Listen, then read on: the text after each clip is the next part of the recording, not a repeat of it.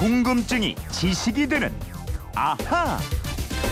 네, 지난 한 주 동안 풀어드린 궁금증을 다시 정리해드리는 주간 아하 김초롱 아나운서와 함께합니다. 어서 오세요. 네, 안녕하세요. 월요일에는 보험에 대한 궁금증을 풀었는데 근대적인 보험은 해상보험이 가장 먼저 나왔고 다음이 화재보험 그리고 생명보험 순서였다 이랬죠. 예, 고대 바빌로니아에서 시작된 육상보험 대차가 이 보험 형태의 시작인데요.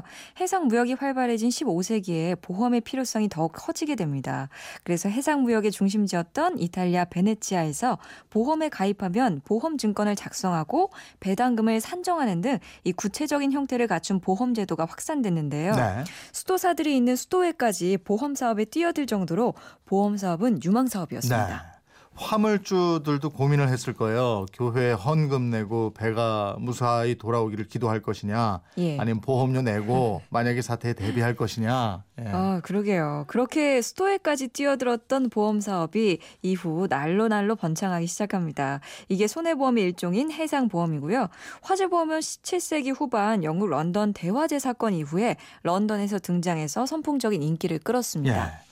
화요일에는 언제부터 삼시세끼를 꼬박꼬박 먹기 시작했는가 이 부분 알아봤는데 조선시대까지만 해도 아침하고 저녁 두 끼만 먹었다고요. 예, 그 박물관에 가서 조선시대 밥그릇을 보시면 아시, 아실 텐데 이 두 번을 먹었어요. 음. 한 번에 많이 먹었고요. 예. 농번기에는 일하는 도중에 간식 겸으로 나오는 새참으로 끼니를 때웠습니다.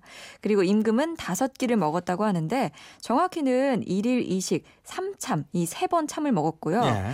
이 새벽에 일어나서 참을 먹고 아침 식사를 하고 낮참을 먹고 저녁 식사를 한 다음에 잠들기 전에 밤참을 했다는 겁니다. 네. 근데 임금님의 밥상, 그러니까 수라상은 팔도에서 올린 진상품으로 차려졌지만 임금님에게는 한 끼가 단순한 밥이 아니었다. 아유? 그럼요. 네. 어, 백성들이 굶고 있는데 임금만 혼자 잘 먹은 게 아니고요. 식사를 하면서 식재료의 상태를 보고 해당 지역의 경제 사정을 짐작했습니다. 예를 들어서 이천쌀이 맛이 없으면 농사가 잘 안 됐구나 판단할 수 있었고요. 네. 남해안에서 올라온 전복이 싱싱하지 않으면 해안가에 무슨 문제가 있나 이런 걸 판단했다는 거죠. 음. 그런데 모든 왕들이 다 일일 오식을 했던 건 아니고요. 영조 임금이 하루 두 끼를 먹는 것으로 건강을 유지했다고 합니다. 네. 서양에서도 하루 세 끼 먹은 게 그렇게 오래되지 않았다고 그랬죠. 예. 일반적으로는 전구와 전기가 발명되고 야간 활동이 가능해지면서부터로 보고 있습니다. 이 야간 활동이 어렵던 시절에는 보통 두 끼를 먹었고요. 해가 지면 잠을 잤다는 겁니다. 네. 또 하나는 유럽 국가들의 대륙 진출 또는 산업혁명 이후로 보고 있는데요. 도시화가 진행되고 도시 노동자들이 늘어나게 되면서 이들에게 일을 시키기 위해서 점심을 제공했다는 겁니다. 예. 또 패션쇼가 어떻게 시작이 됐고 모델은 언제 등장했는지 이런 것도 조사를 해봤는데 19세기 말에서 20세기 초 또 1900년 전으로 해서 패션 모델이 인형에서 사람으로 대체됐다 이랬어요. 예. 그 전에는 양장점들이 인형의 옷을 입혀서 패션을 선보였는데요. 아니, 그때까지만 해도 이 패션쇼나 모델이 그렇게 필요하지 않았어요. 왜냐하면 대부분 의상을 맞춰 입었거든요. 네. 그러다가 대량 생산이 가능해지니까 기성복 산업도 당연히 성장하기 시작하고요. 패션쇼의 필요성도 커지기 시작합니다. 또 1910년경에 미국 시카고랑 뉴욕을 중심으로 해서 상 업적인 패션쇼가 열리기 시작합니다. 목요일에는 볼트와 너트 얘기를 했는데 고대 그리스 학자 아르키미데스가 최초로 나사의 원리를 발명했다고 그랬어요. 예, 목욕탕에서 유레카를 외쳤던 그 사람입니다. 이 사람이 이 배에 찬 물을 퍼내기 위한 방안으로 대형 너트 모양의 물 달팽이를 고안해서 사용했는데 이게 어떤 장치였냐면요.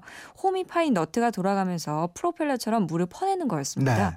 펌프 기능을 하는 일종의 양수기였는데 이 아르키메데스가 만든 이 대형 너트는 곡물을 옮기거나 포도를 압착해서 즙을 짜내는 다양한 용도로 쓰였다고 합니다. 음, 금요일에는 숙취 해소법, 이 세계 각국의 여러 가지 해장법 이런 부분 알아봤어요. 예, 우선 달걀이 속풀이에 이용되는 나라가 있더라고요. 미국하고 태국인데 네. 미국에서는 달걀 후라이로 속을 달래고요.